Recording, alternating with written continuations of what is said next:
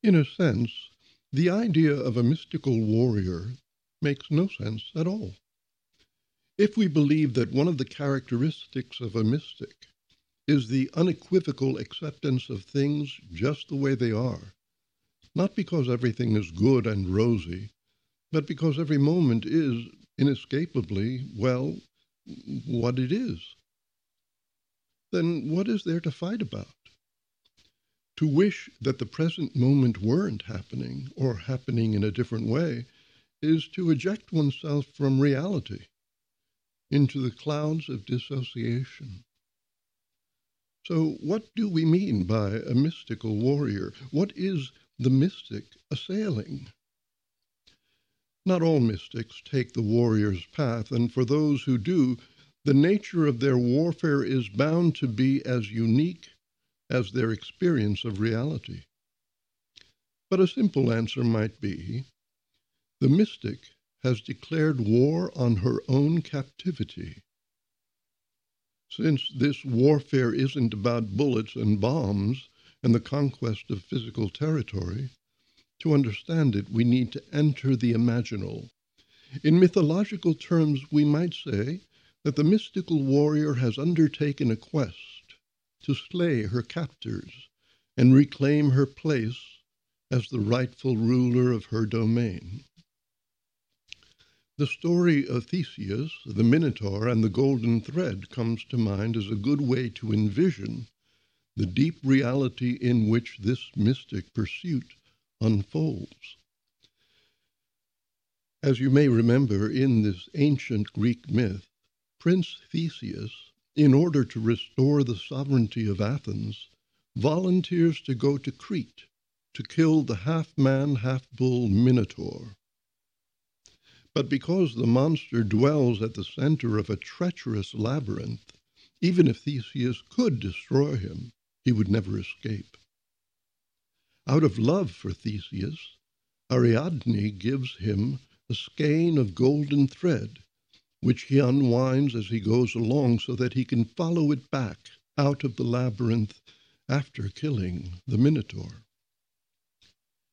Like Theseus, the mystical warrior undertakes a life and death adventure motivated by the need to restore a higher order and requiring the annihilation of the monstrous forces of enslavement. If we look at this through a Sufi lens, we could say that that ultimate restoration of a higher order is baka, the singular beinghood of union with the ground of being. In psychological terms, it could be described as the perpetual return of exploration integration, in which the seeker arrives as a fully autonomous, illuminated person. In religious terms, it could be defined as God inspired, God centered, God embodied consciousness. In short, this higher order is enlightenment, not as a treasure discovered, but as an inheritance restored. For that legacy to be reestablished, the monster must be slain. Again, if we look through a Sufi lens, this overlord is called nafs, often translated as ego or the false self. But that hardly describes the deformed demonic creature mercilessly dedicated to our imprisonment, whom the mystical warrior must annihilate. This heroic approach is necessary because the warrior understands that nafs is not simply a psychological mechanism which can be subdued by therapeutic means. It must be put down. For some Sufi teachers, nafs has two aspects, only one of which can be known. The knowable nafs are the voices, impulses, subtle directives that overtake our will and steer us away from our best interests and the best interests of those around us. Through deceit and rationalization, these voices not only keep us blind to the truth of ourselves, they not only keep us confused by the fears and desires they promulgate, they ensure that we remain ignorant of what they're really doing. Because their main mission is to protect the unknowable nafs, their boss, their beast master, the Minotaur hidden in the depths of a labyrinth so forbidding that we dare not even imagine it exists.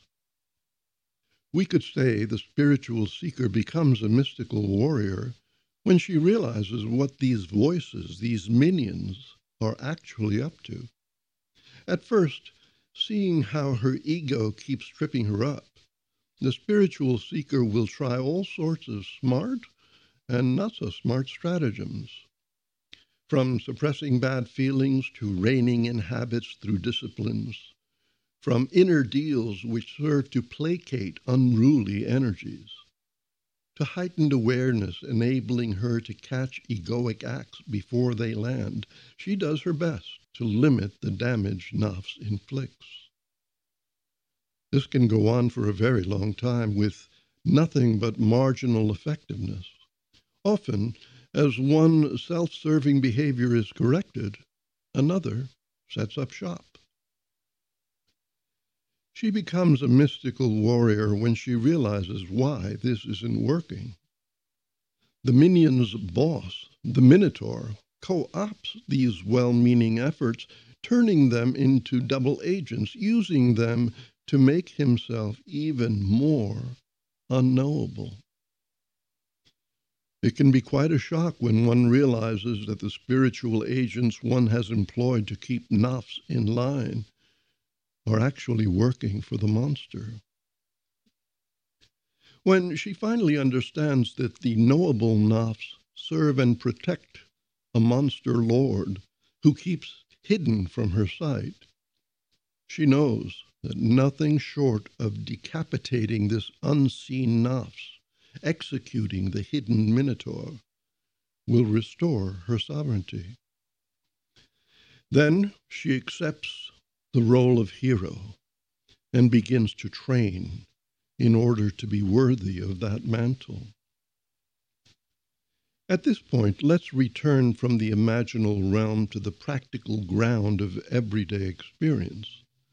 While the mythology helps us grasp the enormity of the problem, and enlists the hero archetype to address this problem. The practical implementation is something else again. What does it mean in terms of actual experience and behavior to be a mystical warrior? In the light of everyday reality, it is not what you might expect. For Sufis, the work of confronting nafs is called fana meaning something like annihilation or extinction. These terms make it easy to assume that fana requires an assault of some kind, like a warrior wielding a battle axe. This is why, in the early stages of development, a seeker is liable to send out the soldiers of discipline to put down the ego's uprisings, rarely leading to permanent victory. But fana has another meaning passing away, which might bring to mind the image of a storm subsiding or a creature fading out of life. This is the way of the mystical warrior.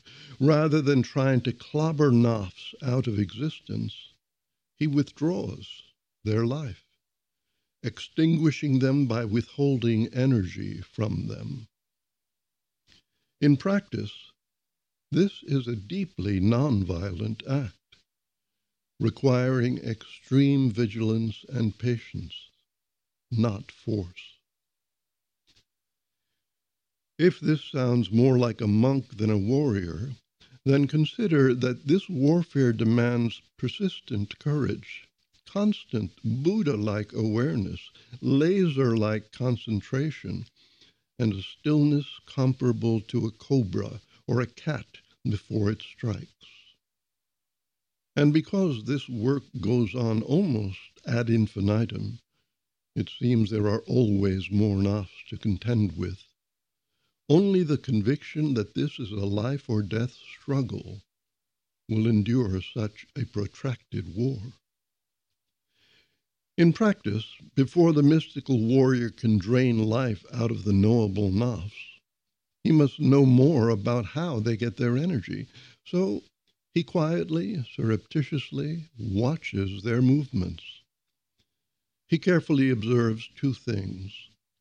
One is the originating motive of the nafs.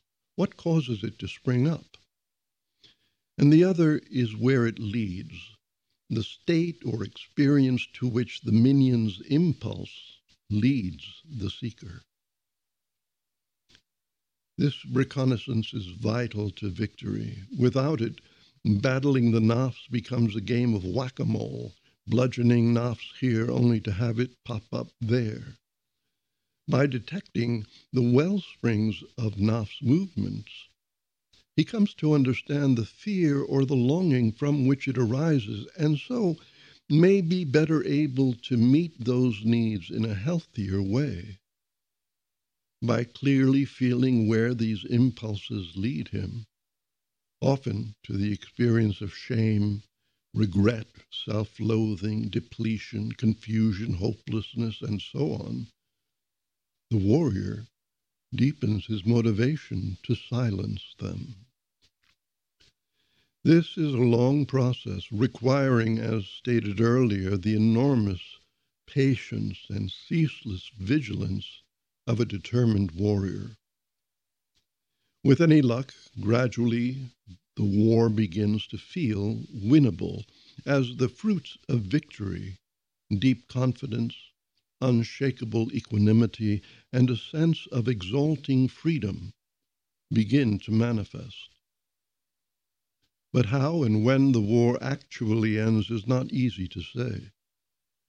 In any case, the mystical warrior might feel it would be a mistake to imagine that Nafs can ever be finally, fully annihilated.